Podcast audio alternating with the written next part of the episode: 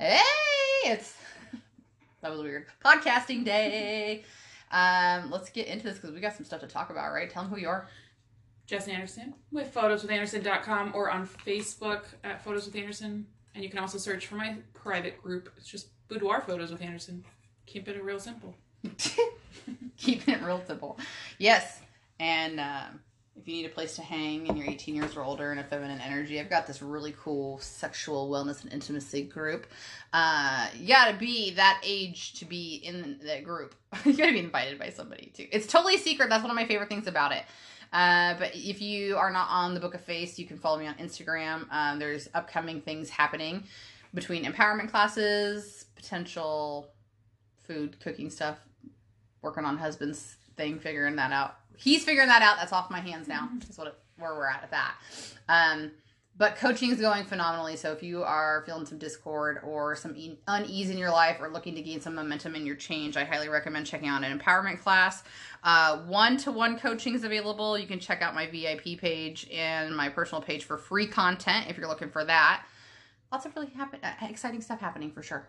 So today, um, we whipped up a podcast topic 35 seconds ago, and mm-hmm. then tangent talked for 10 minutes like we always do, and Always. probably woke up Olivia because she was supposed to be sleeping. But Yeah. oh well, she can listen.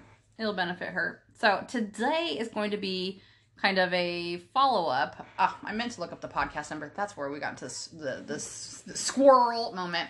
there's a previous podcast or two about like intro to personal development, and there's a check in episode. There's a actual coaching episode. So if you are kind of unfamiliar, then I would recommend you know you can go to those, but you don't have to necessarily be there because we're going to give you a quick rundown of what you would expect in a level one, and then talk about what to expect in level two, where to go, what happens, what you should be processing, and why this is brilliant. Because I had um, somebody like ask me the other day like, "What are you?" and I s- still say that I feel like I constantly struggle to describe what it is because the most common association is coaching.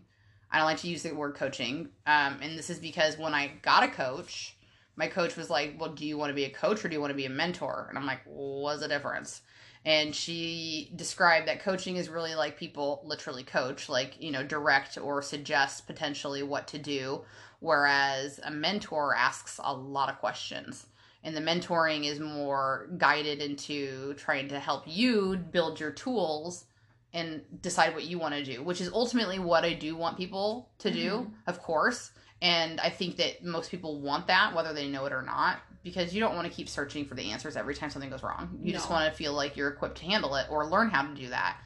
So then I was like, but at the same time, like I I feel like part of part of my my platform has been here's your spoiler alert. I could write a book on spoiler alerts because it's the the reason you become a mentor or I feel like you can finally gain the confidence to deem yourself in any of that classification or walk of life is because you have just started to accumulate so much knowledge about it that it's not only about your personal execution in your life, it's that you've been able to talk to other people about their personal experience and go, I think I might have something that would help you.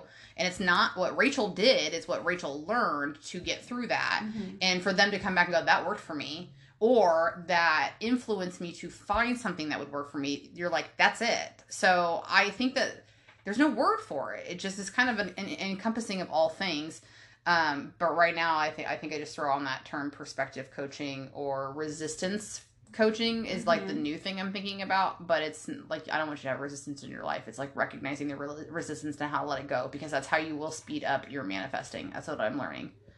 I feel like you should just be a manifesting coach, Well, what does that say right there? manifesting practitioner. Yeah, because when my life coach said the first thing you need to do is get licensed, it was the first time I respectfully disagreed with her. And I didn't want to say that because I thought I was wrong. As somebody who's a licensed coach, I should probably listen to what the licensed coach says, right?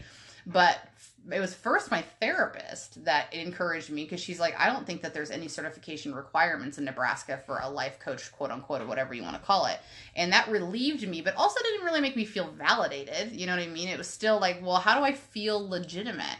And then somebody had asked me, like, the other day, like, I think this is kind of something I'm interested in. Like, what would you suggest? I said, well, it's really hard. You know, like when I was trying to find a, a title, I was intrigued by so many leaders and so many people. I was inspired by Tony Robbins and Tim Rohn, who doesn't really have a program or whatever, but there's so many people who do have programs out there. And it's like, so does that mean I have to get certified by all of them to be inspired by sharing what they they teach or what I learned, Mhm. or could I literally find something so generic that it encompassed something, and that's what I did. I got a twelve dollar certificate from Udemy by by completing a course. I did complete the course, and I got a hundred on it. I will. Well, you can only get a hundred on it because if you fail, you have to retake it. So, uh, but my point is, is that um, so there. If you needed an official certification, I got one just for you. Um, but I've been, uh, I would say, abundantly surprised at how people don't care. Like I disclose it and say, you need to know I'm not a medical professional. You need to know that this is only based off of my experience, and they're like, that's cool. So that's that's fun. That's fun. Fun, I, I guess, is not really the word I'm looking for, but I guess that's a, where I would just go from there. Is if if you feel like you're led to serve others or help others, that it's not an unhealthy capacity to do it this way or make money, no, and I think sustain a lifestyle.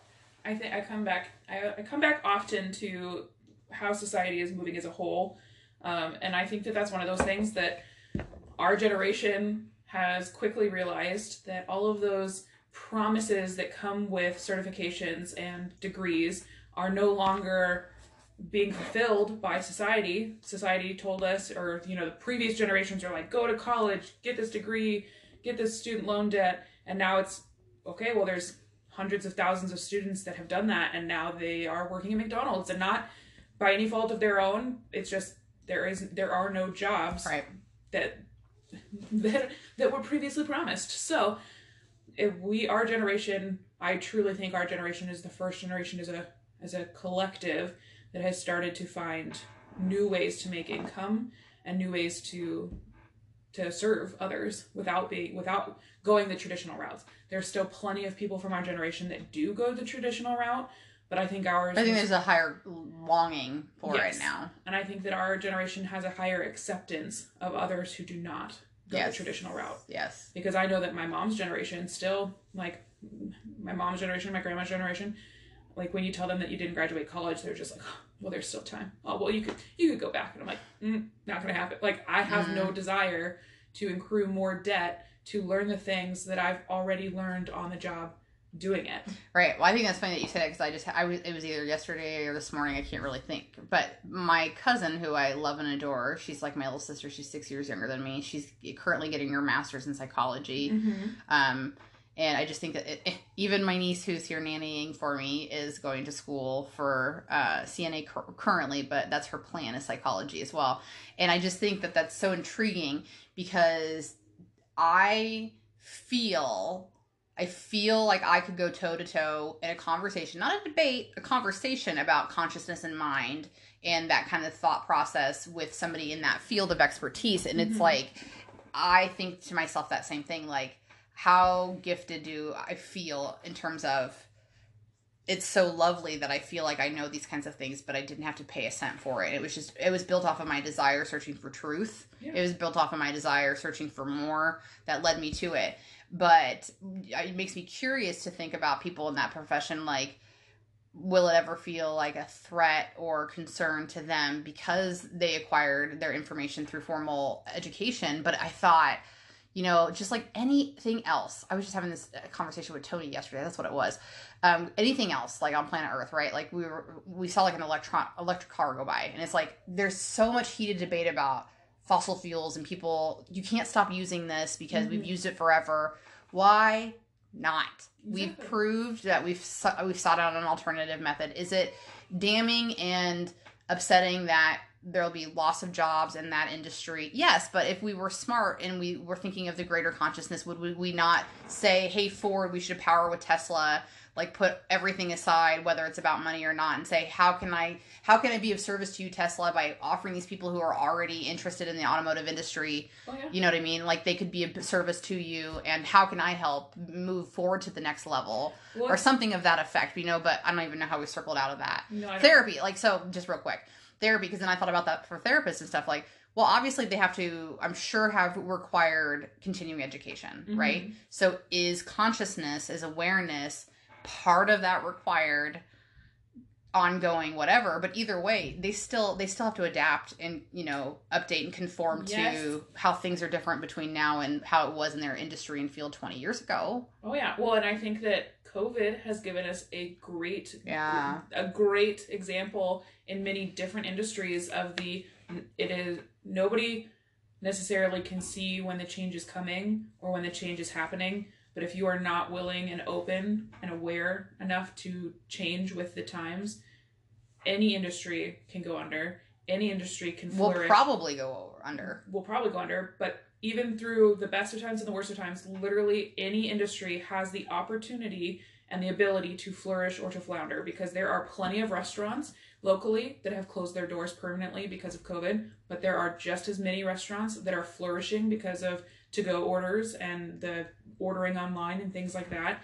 I mean, there's I can't even think right now of how many how many big businesses have their their business has soared because of COVID. So it's it's one of those things where everyone thinks when you you talk about the coronavirus and the impact that it's had on the global economy, immediately you're, like my thought process goes to negative. Like, oh, it ruined the economy. oh, most doing- people's do Yes. that's the focus from the media Yes, that is the narrative that we are all hearing. yeah But then slowly but surely, I'm starting to hear and see more of these stories of small mom and pop stores all the way up to Amazon because Amazon rules the world right now. Um, like they're they're doing so much better than they were pre-COVID because they they saw the need to adapt. They saw the need to change. They took the opportunity to adapt their own business model, however they needed to, to fit the new needs Right. of their of their customer base pivoted and, and they pivoted. That's exactly what they did. So it's kind of, you know, you're, we're talking about that with brick and mortar shops, restaurants, whatever. But then you can you can talk about that with with anything. I mean, I truly believe there will still be a need for certain jobs, certain roles in society to to need a formal education. Like I personally would like a surgeon or a doctor to to have formal training and not just a I learned this on the job kind of thing.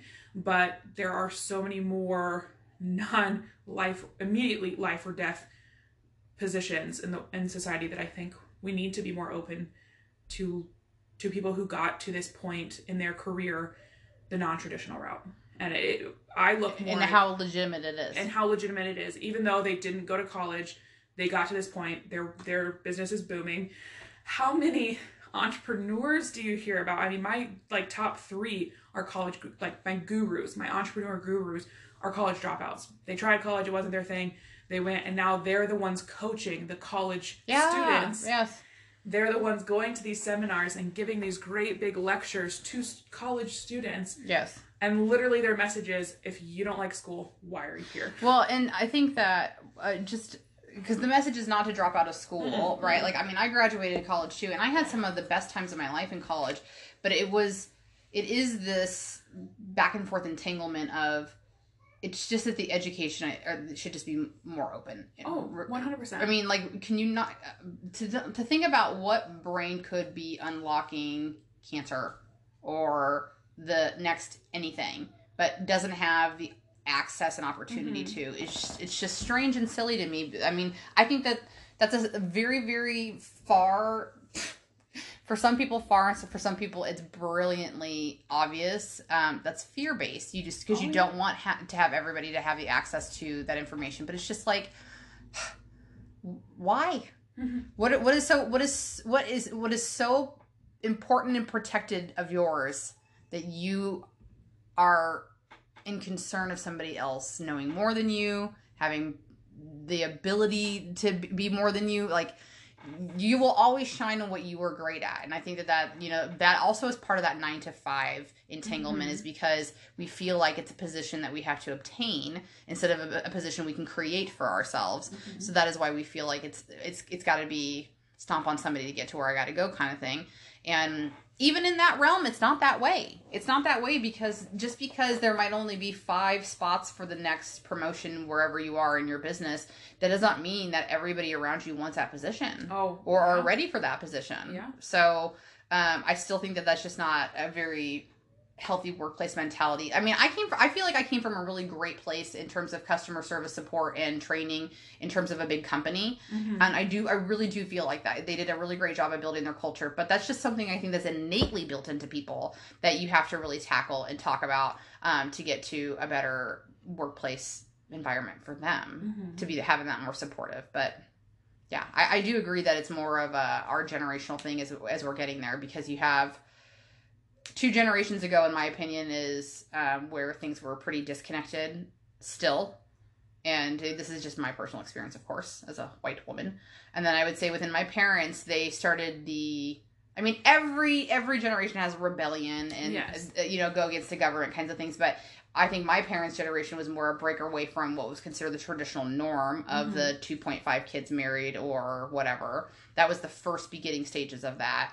And then they they birthed my generation, which is the ones that they say are the participation, uh, you know, kids where we Oh. get a ribbon for everything. Yeah. And the only thing I have to say about any of those generations is that, they, of course, like my favorite phrase is they did the best they could with what they knew at the time. But if you could just envelop the best of both, right? Mhm. Like everybody's equal, everybody is capable, and then yeah, we do cheer each other on even for the little things. Not because it's like that's the only thing you can do and you're amazing, stop there. It's because if you can believe you could do this, what else could you do? Yeah. It and it just it, I don't know. It's just very hippie and cheesy to say that it breaks my heart that we just don't think that way. No, But, but, we're, we're not brought up that way. we were not brought up that way. But I'm kind of excited. It, it brings me to another point, especially and, and it's around COVID and education. But I keep seeing all of these memes on Facebook um, about like get prepared. The next like the next generation is being raised by like stressed out mom and pop like Yeah. because of COVID or whatever, they're they're being taught by alcoholics, whatever. They're talking about homeschool and how stressed out the parents are and how messed up the children are going to be. But I look at it another way, and like I personally, like if you asked me two years ago my thoughts on homeschooling, I would have told you my honest opinion would have been all of the homeschool people that I know that I know were homeschooled. I have this weird prejudice against, or like this. I would say it's a good word. I have put them in a bubble, like Yeah, you just like- think they're weird. you're weird. Yeah. You're odd. Like you, you, You lack, must you, you, lack must social know skills. It's literally Yeah. what I was gonna say. Yeah. If you could not go Yeah. to school, Yes. yep, exactly. You, you lack social skills. You don't know how to share toys. Whatever. But now with the amount of people having to do like that they chose for their family to do homeschool, and my, my stepkids are being homeschooled by their mother right now. Um, my my opinion about the entire thing has changed, but it it really has made me question like why am I so attached to the idea of public school? Why am I so against the idea of homeschool? As long as we're all getting taught the same material or around the same material, the same ideas, the same philosophy, philosophies, whatever. As long as we all know the basic, same basic math, same basic history, science, whatever. Why does it matter Mhm. how we got taught it? And it's really kind of opened up my eyes to the to the fact of I'm so invested in what my journey was, and I think that that's normal. And any like, and I want my children or my future children to have a no, quote unquote normal experience because that's what I know. That's what your normal experience what was. my normal experience was. But then, you Mhm. know, you do look at, I do, I have taken a step back and I've looked at all of the negative things that came with public school and all of the bullying that I experienced and all of the bullying that I participated in. And I realized that if we could start at a, at a much younger age, being much more open and honest with our children about you don't have to follow the social norms, you don't have to well, there are no social norms. This is just that's a collective thing collect- we've agreed Yes. on. Yeah. um, and you don't have to follow the, so- the you know the societal stream or river or whatever like turning people out but if we could get our children to start thinking freely at a younger age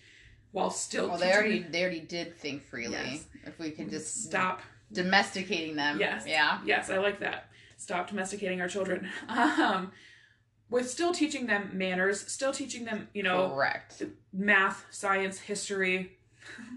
I'm just thinking of the Big Bang Theory um, theme song now, but with, with still teaching them that so that they can participate in society, they can still be productive in the world, whatever. What's the like? Why? What? Who's to say that they're not going to come out of this better because Well, because most of us don't think about what you just said. They, I mean, we only see what we had, and we assume that that is what everybody else should have, Mhm. without even comparing the fact that it's just not physically possible. And it, even in the county over, things aren't done the exact same way they're done here. But it's just what we know. It's just what we know. But I think it was funny that you said, "Why can't kids have this?" and then just do math history. Well, I would take it a, a step further back into the woohooiness and say, well, who gets to say what is most important for kids to learn to be successful in life? oh yeah Arguably, arguably, I would, I would say like when we talked about history, I think briefly once here, right? Like it's not that I don't think that history is important, but I do think that there's such a hyper focus on where we came from that it hinders where we go or where we are right now, right? this is true there's a lot of ancestral trauma that comes Mhm. from that. There's also a lot of disagreements on how we even got here. Uh, yes. So it's it's creating a rift instead of the miraculous focus of that tree grows all by itself. Mhm. You know, like Yeah. those little the clouds are literally here for more than just basking the sun out of our face. We don't think about the care that that, that's it. that cloud outside my window right now ha- might have rain from the Amazon forest and it Mhm. brought to cleanse Mother Earth over here in Nebraska, right? Like we've gotten so lost at those bizarre things that who gets to decide and why, why and what is most, and that's that's the ongoing debate that will never stop. No, but it did bring up a really good point of, you know, coming from two white women talking about history. yeah, yeah. um, no, I I actually have seen a couple of um, my Facebook friends in the last couple of weeks talking about them homeschooling their children and wanting more perspective Yeah. and more th- like more stories, more stories of to their teach. stories. Yes, because historically, public schools have focused on white history and not Native American history, indigenous, Any any, Any- other history? any, you know, black, Mexican, Hispanic, whatever. So the idea of homeschooling your children and giving them a, a- an overview of the world and the history of the world, just so that they, I don't know. I guess I still cling to the idea of it's important to know big things about the world and about the history and kind of the so that you understand evolution and so that you understand and not just evolution of the human body or being or whatever, but the evolution of the of the world of society, um, just so you can kind of get a better understanding of where people are coming from. Because there are still people alive that have lived hundred years ago, and the world looked completely different. hundred, the world looked completely different twenty years ago. Mhm. So I do believe that it's it's good to teach children a basic understanding of the world, a basic history. But I, I agree that we don't need to have this hyper focus on certain events or certain people or certain things because it, it we're We get Well, back into the cycle. we get back into the cycle and we're Yeah. stuck too much on the past and fe- and then we I think that breeds more of a fear for the future instead of an excitement for the present. Right, and I agree with you as well. But that's what I was saying. Is just like I just don't. Who? Why? Why are we at the baseline that we are at, and where do we like what? What counts as the critical information versus what doesn't? I would say, in my opinion, it's just like what we have has been what we've always had, Mm-hmm. and it's curious to me why we don't integrate more. And uh, this is again, I, I, I'm not in school and I'm not an educator, so I don't know. Yeah. But I would say like some things that I wished I my kids would have would be, um,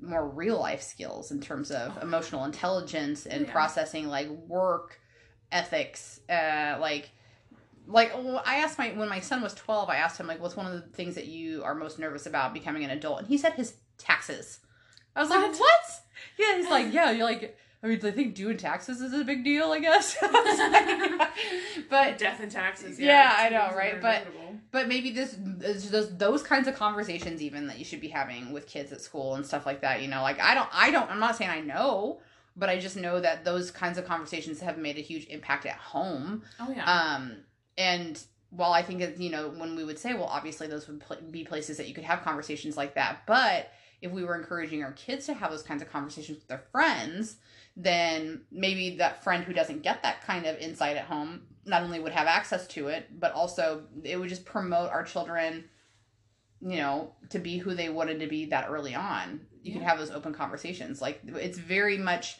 we grew up in a rigid vision of what Mhm. things needed to be. We, uh, and again, that's just speaking to my story.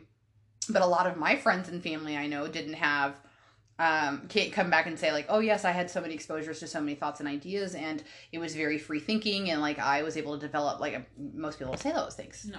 but what how, how different would it be if we started that off more before people had quarter life crises and turned 40 and 50 and 60 and realized it or even never realized it Mm-hmm. so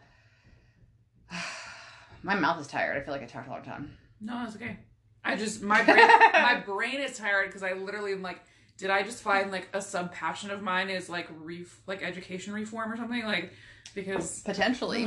like but when you don't have big conversations like this people don't ever feel they don't they don't even figure out that that's did you think if if you would have said three years ago even remotely as a joke someday you're gonna be having a conversation with a friend and you're gonna consider that you might be interested in education reform? No. right right. No, but I mean, because I do like I feel like I jokingly have conversations with people or like post memes, you know, or see memes on the internet about like, oh, they should have taught this in high school. Oh, they should have taught that in high school. Well, I had a conversation with Brett a couple weeks ago when we like, you know, when we decided or when the decision was finally made that his children were going to be homeschooled this year.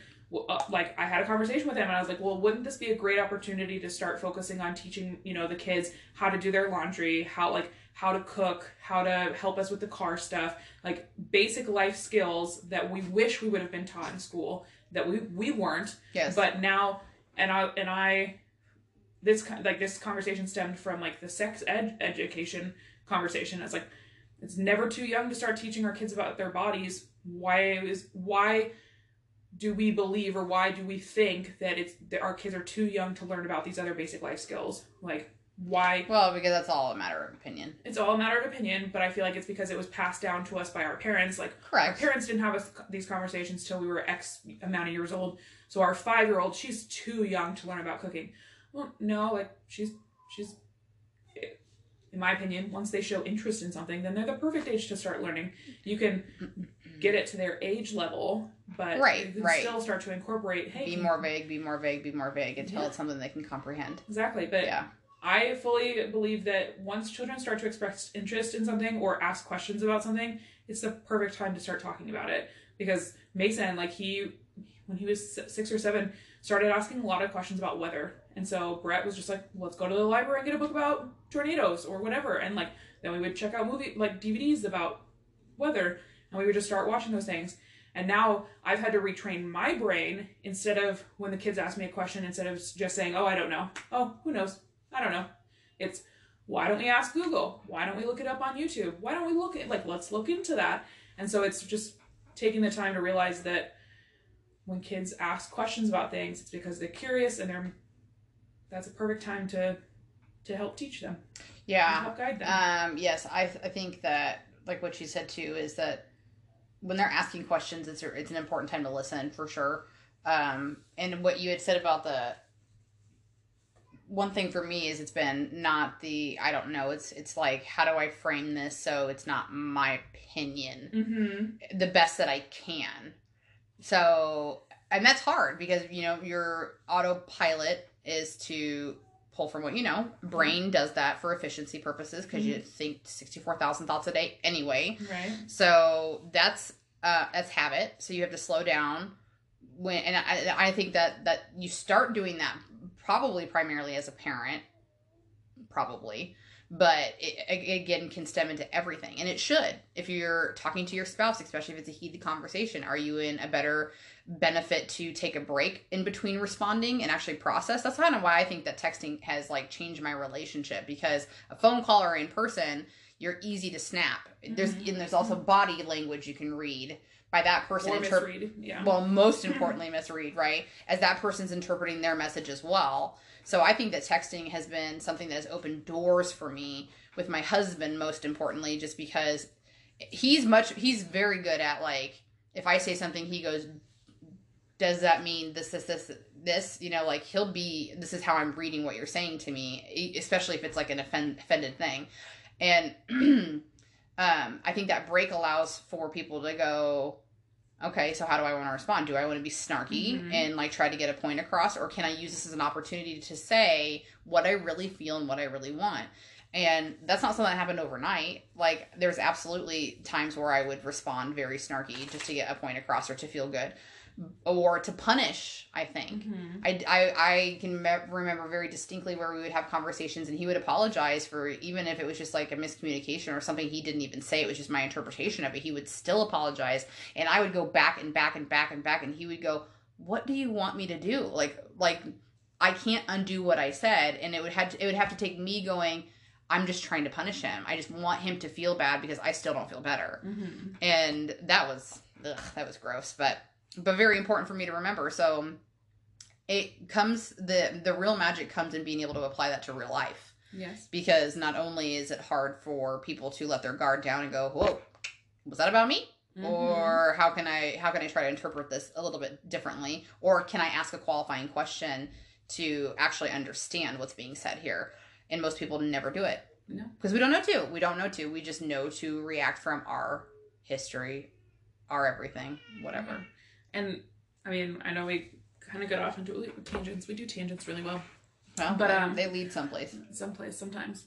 um, but I feel like because I you talking about how you communicate with Tony, um, your husband, for My anyone who husband. doesn't know, um, my brother Tony. that's right But the way that you you describe how you you communicate and your evolution of communication Right. with him because it wasn't overnight. It was- right It was a slow, grueling process. i'll give y'all some ugly Oh, ones yeah. sometime but it i don't know it, it, it reminds me it's just personal development it really is and at its core because once you start to change or see the, the areas that you want to improve upon yourself you start to apply those to your relationship right and i am very happy that in my own relationship like you know i know facebook like you don't want to post things on social media that are negative or like super like every little fight because in my opinion every relationship has its high points every relationship has its low points brett and i just experienced a pretty big low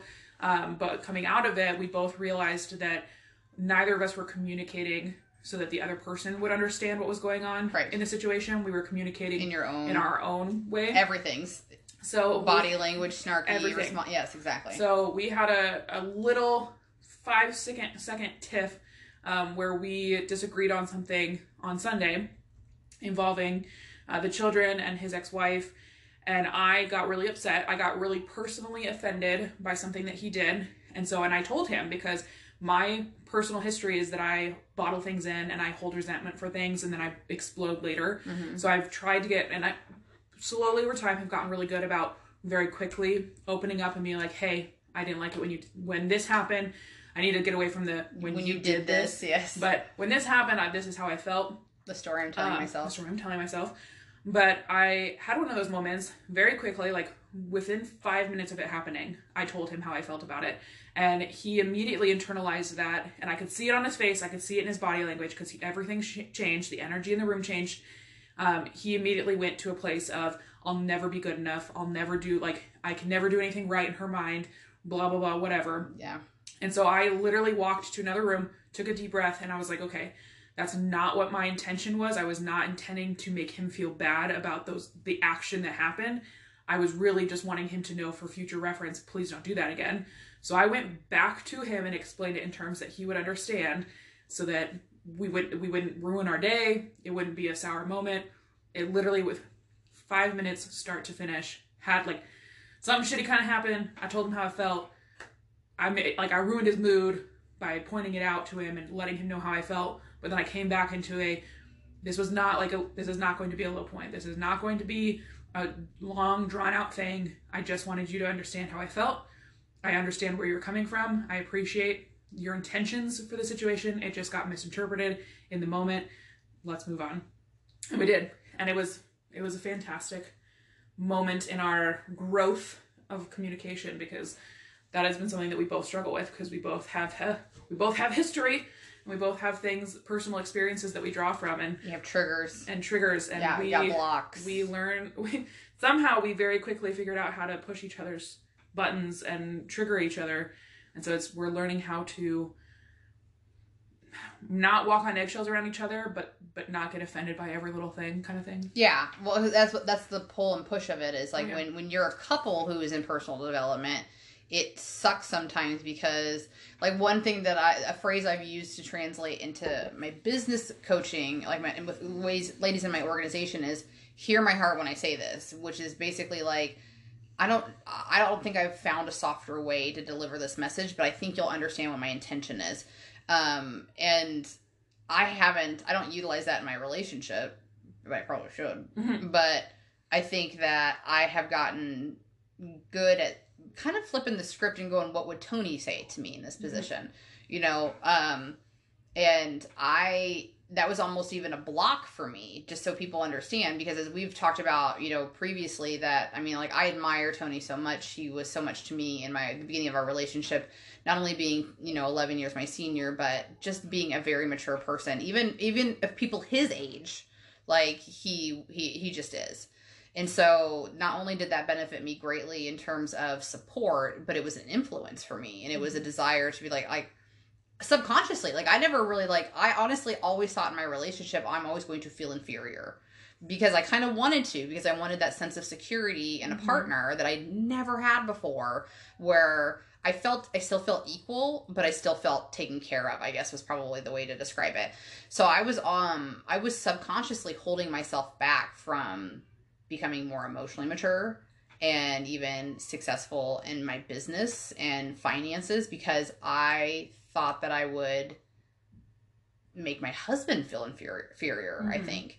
And so I was really scared to do that. And part of that, like the growth has become that I know that I've grown in areas more than he has now, and I can recognize that. But I think that I almost felt like it was like, I don't know if he was going to, he was going to become aware of it or that I was going to find it necessary. Maybe I was, I was, was calling me, Hmm. um, that I was going to find it necessary to point out to him that I had superseded his skill Mhm. but obviously that's that's silly but i that was still a block like it, i was i held myself back from it and i think ultimately if i had to work it out right now i held myself back from it because if i became better than he at anything he could feel insecure he could leave me and then i could die alone Yeah.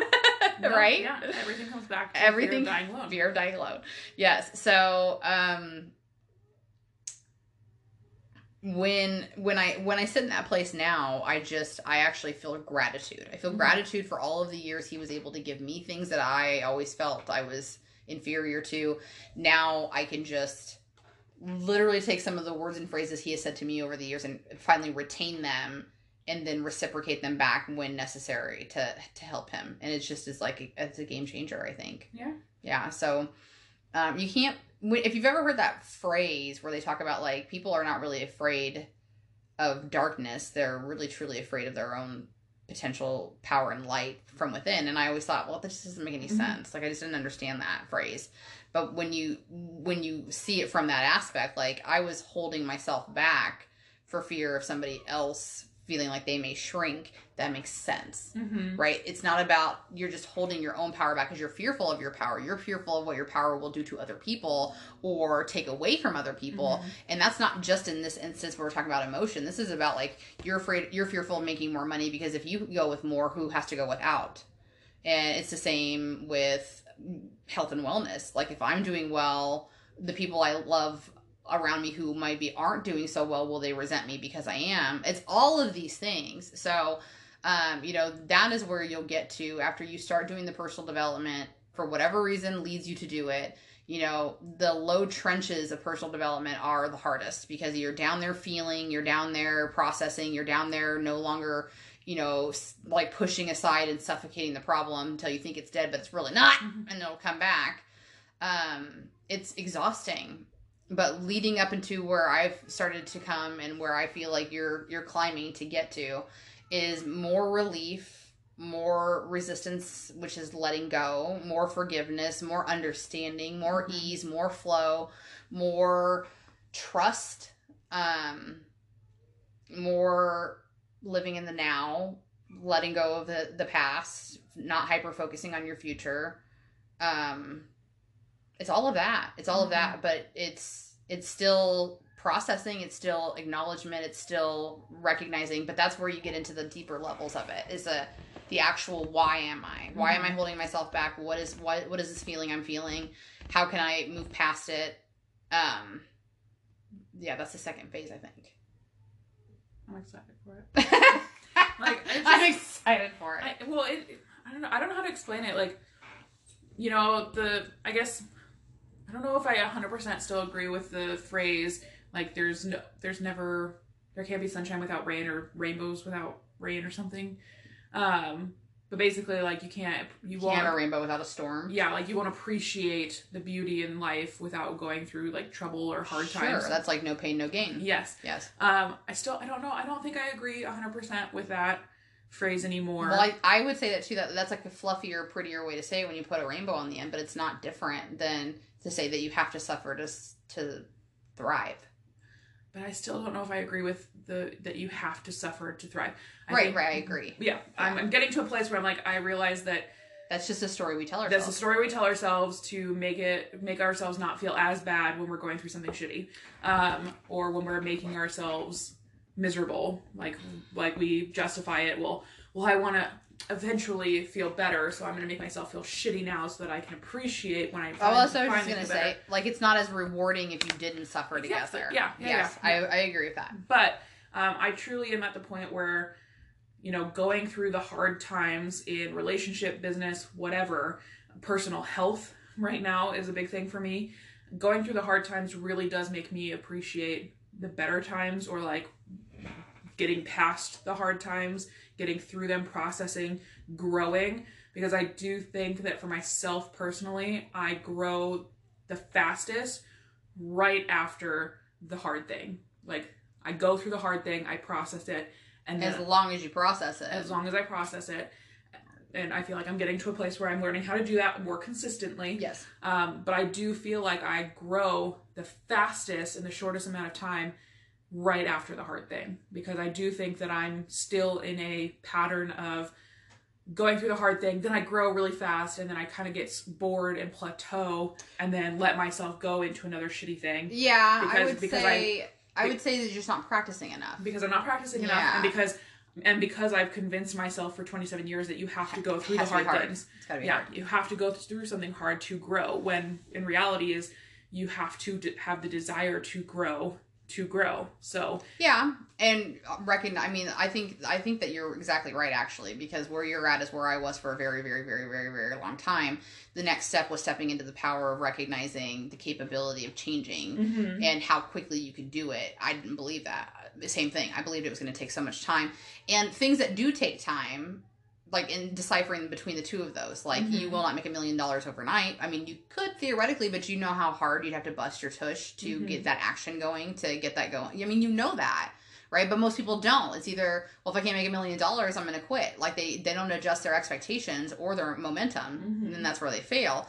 So, um, yeah. So what you're talking about is getting to that next level of, um, you're you're in the awareness of the thing that's holding you back. The block is that things have to be hard for me to be rewarded. Yes. I have to be able to live in that. You will get past it as long as you keep uh, keep focus of that recognition of it and letting go of the fact that it's it's making you miserable because Mhm. that's just more bad feeling, right? Just like you had said, what do I get out of this? I get new tools, I get faster recognition, I get to bond with my partner because we come through this together. I, we learn something about each other every day, every time, whatever. Then when you replace it with the lesson learned and being grateful for it, like you had said, it's never going to cease negative things happening. It's never going to cease contrast in your life. And those are important because they produce variety, they produce challenges, they produce new inspiration for you to move Mhm. forward and try new things. Um, it's it's exactly what you said. It will be I'm in something right now that feels like it's testing me or pulling me or making me upset. It's because the internal being inside, for me, it's underneath my breastbone and my rib cage. Something doesn't feel happy, fuzzy, warm, light. It feels dark, dingy. I, I like to say, to me, it, like it's a representation of a scrubby brush, like an Mhm. old wool one. That's what it feels like when something's not right. And two steps ago, both of us would have just let that just like whoosh us away into the negative pain cycle and some type of sabotage, whether it was through overeating, overspending, Mhm. ditching work, not doing that, whatever, to the next level of I'm here. It doesn't feel good. I might not do all those bad habits I just listened, but listed, but maybe maybe I'll just be paralyzed with fear Mhm. because I don't know what to do. I recognize it, but now I don't know what to do. So it's a new level of unknown. Excuse me. And so where you are, as you had stated, is like you're hanging out in the future where you get anxiety because you don't have the tools to deal with the future yet. And so that's why it makes you feel that way. Because if you had the tools, if you had the knowledge, if you had the solution, then you'd feel better. Well, everybody would, but that's why we all have anxiety. So you can't get hyper focused on that future. You just have to hang out here and the now, like you had said, with how many things have I accomplished? How many tools do I have? How many times have I accomplished things and I feel better about myself or whatever? Um, and then you get to this next level, which is where I think I've been hanging out for a while, which is, eh, when it happens, it'll happen. Like I know it will. Like there's no reason for me to waste 30 minutes on feeling a feeling when it used to take me months or days or hours to get past a feeling. Now I can just recognize and go, I'm feeling this way because of A, B, and C. Can I do anything about it? If I can, I'm going to do it. If I can't, I'm going to let it go and I'm going to move on to the next thing. Mhm. Whew, it's relief. It is relief. It's flow. It's all the things that we talked about. So I'm here to tell you from the other side, which just so you know, there's more sides, right? I am not anywhere near being done. Um, I know people who are higher than I am, so I just I I'm like Jess in that regard, where I see it, I see it's coming, I know it's I know it's possible. You're telling me it gets better than this? Like if you would have said, like even at the beginning of this year, if you would have sat where you sat today and said, like I feel like I have tools, I feel like I've equipped myself, I feel like I can process. You wouldn't have even said that like three to six months ago. Mm-mm. yeah you wouldn't have been re- awareness of that. So um you you and i are we're in that that same that same circle of getting excited because we see what's to come. Getting excited because Yeah. we see what's possible getting excited because it's not it's not as different as people think it is. It's all fairly similar in terms of what we're searching for and how to get there. Oh yeah, and I, our tangent that we got on before the pod, before we started hitting record, um, was me sharing my excitement about Brett finally.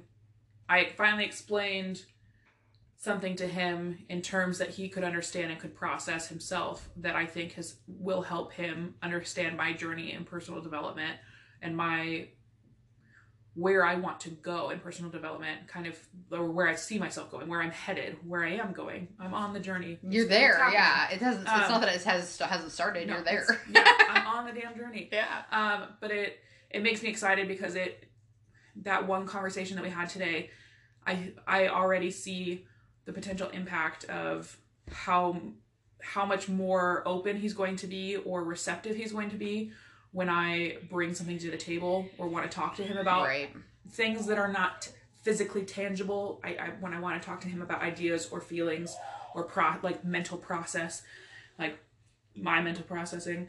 Um, it's just it, it's a nice feeling, and I think that it's it excited is the right word. I mean, I think that there's I use the word excited too much in life, and I should come up with well but there's nothing wrong with it if it No. still But- applies yeah, but it it just makes me happy to know that eventually I'll get to a place where I, willingly or like knowingly or unknowingly Brett is on this journey of personal development with me right because he sees what it's doing for me without knowing that that's what what it is. hmm Miss Olivia.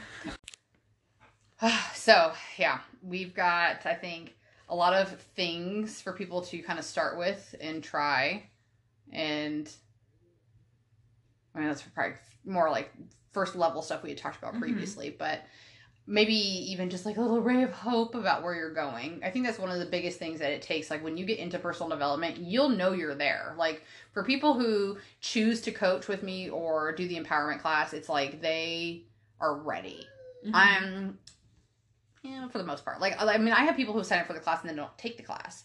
So Yeah. there's definitely different levels of people of when they're ready. But when you are ready and you're in it, it's like those. It's it's like you you keep coming back. Like maybe like you're like you talked yourself out of it, or you took the class but you didn't review the notes, or and this is just my specific thing I'm talking about. Like this could be anything for you. Like you joined Weight Watchers, you quit the next week, whatever. Doesn't matter. You can apply it to anything. But when you start to stick with it, and it's been longer than two weeks, three weeks, and it, it even if you didn't get it 100% right, but you're like, "Mm, I'm not giving up this time, I'm going to keep doing it, that's the time where you need so much support and so many other people who have been through it. I'm finding very much that it's like AA. like all of these consciousness books that I read, they talk about how 12 step programs are actually very, very, very, very, very high energy. And um, they work for so many people. And the thing that's most successful about like um, a 12 step program like AA is that it eliminates God. Like Mm-hmm. they mention God, but it's more of just higher power is what they use more so, so that people, and that's why it's such a cleaner, higher energy. I shouldn't say cleaner. I'm sorry, a higher energy because people can relate to the non-entity thought of God. Because for Mhm. a lot of people, even if they are not religious, God brings thought of shame and guilt. Um, that you should be punished or there should be consequence, and even if it's through good intention, you you know, it's just it's still that way. So um, you need i'm not saying go to aa but i Mhm. am saying that you can see how important it is to have a support system especially of people who have been through it who can say i don't know your exact journey and story but what what the anxiety you describe the depression you describe the conflict you describe it sounds incredibly accurate to what i had gone through you will get through it here's some things i can suggest or here's where i suggest you try to find some influence in that regard um, and that's it Mhm. right? Like it's just don't be afraid to ask for help. Don't be afraid to tell people you're looking for help. Don't be afraid to tell people you're trying to change. Like that was a huge fear of mine for a long time is I didn't talk about the podcasts I listened to or the TED Talks I watched because I thought it was shameful for me to want to be somebody else Oh yeah.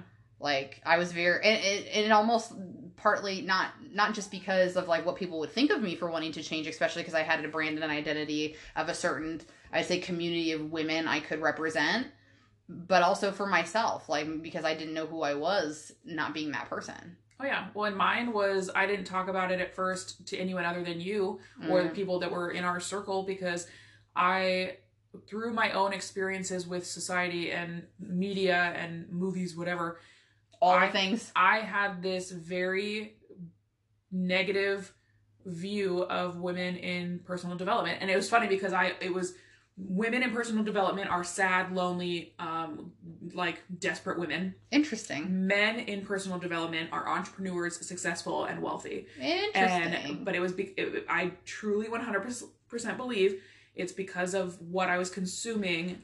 90s movies were really bad about it about painting women that way that if they were in the self-help book section of the like oh i see. there were- lonely there was- yeah, yeah, they were lonely. There were always snide comments from males in the movies or tv shows whatever about the women in those. So it's just a young impressionable impressionable mind developed this unconscious way of thinking about people who were in personal development. And it was very much so gender biased Mhm. because even to this day when i think of men in personal development i'm like oh they're so successful. Oh, they're they're great entrepreneurs.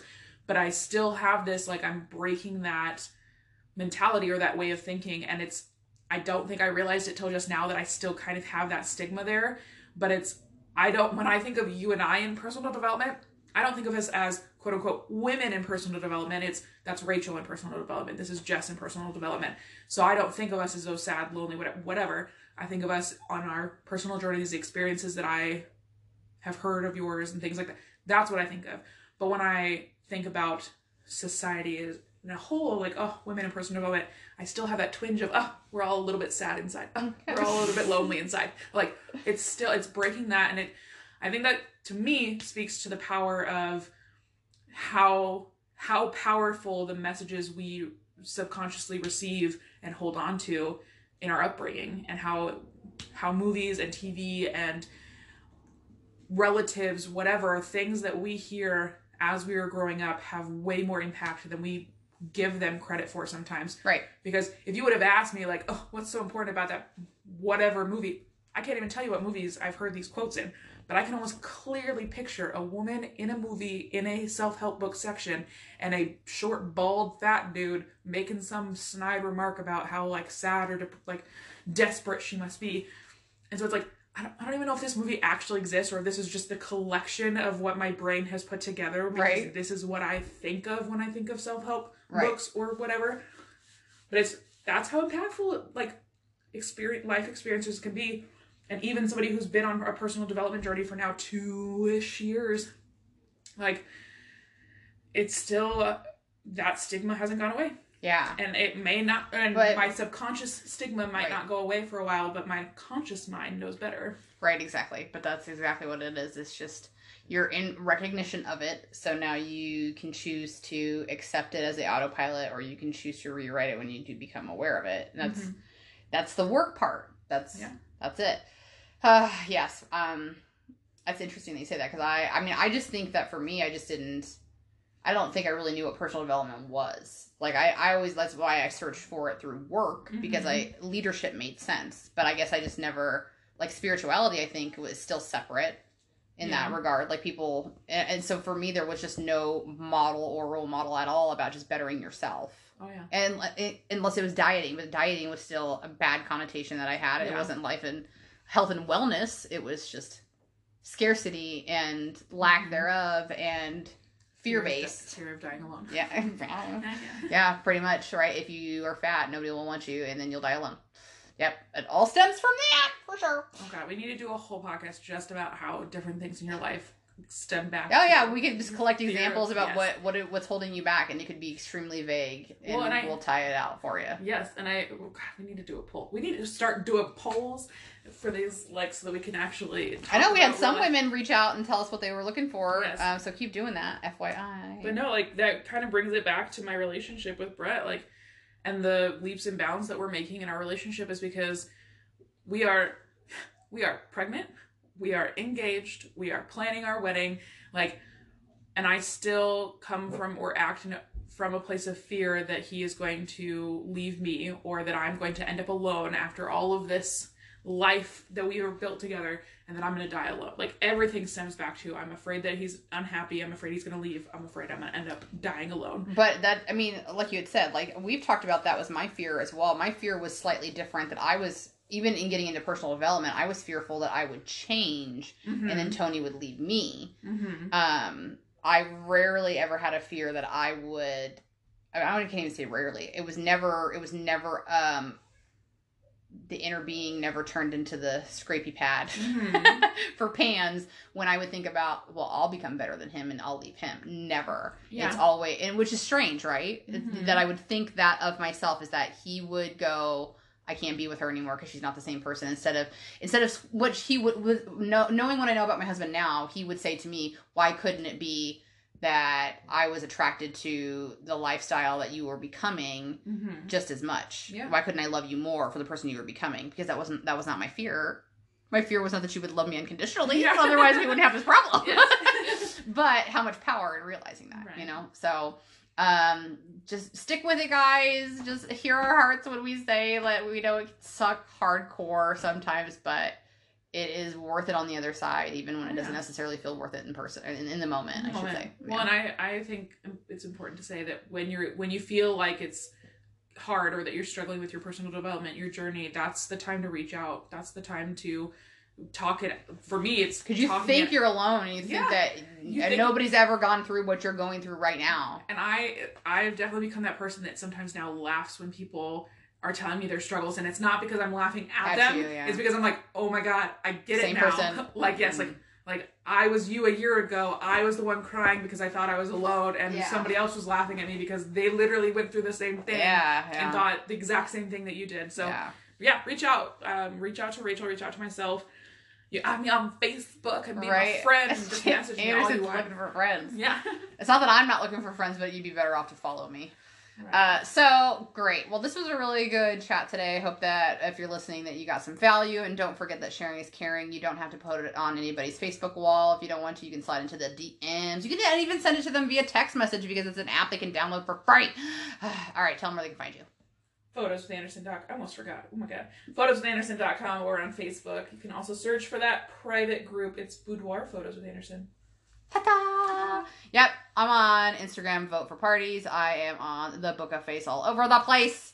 Message me for um, in-home parties for free connections. You can also follow my content on my page, like I'd mentioned. You can also reach out for health and wellness with all the things that we've just been talking about, basically. So we want to thank you so much for tuning in. We hope that you've been having a good time here. And as we'd mentioned, if you have any suggestions or things you're looking for, uh, slide into odd DMs and let us know, and we'll get it going for you. So all right, that's it. Stay happy, stay healthy, and wash your hands. Goodbye. Bye.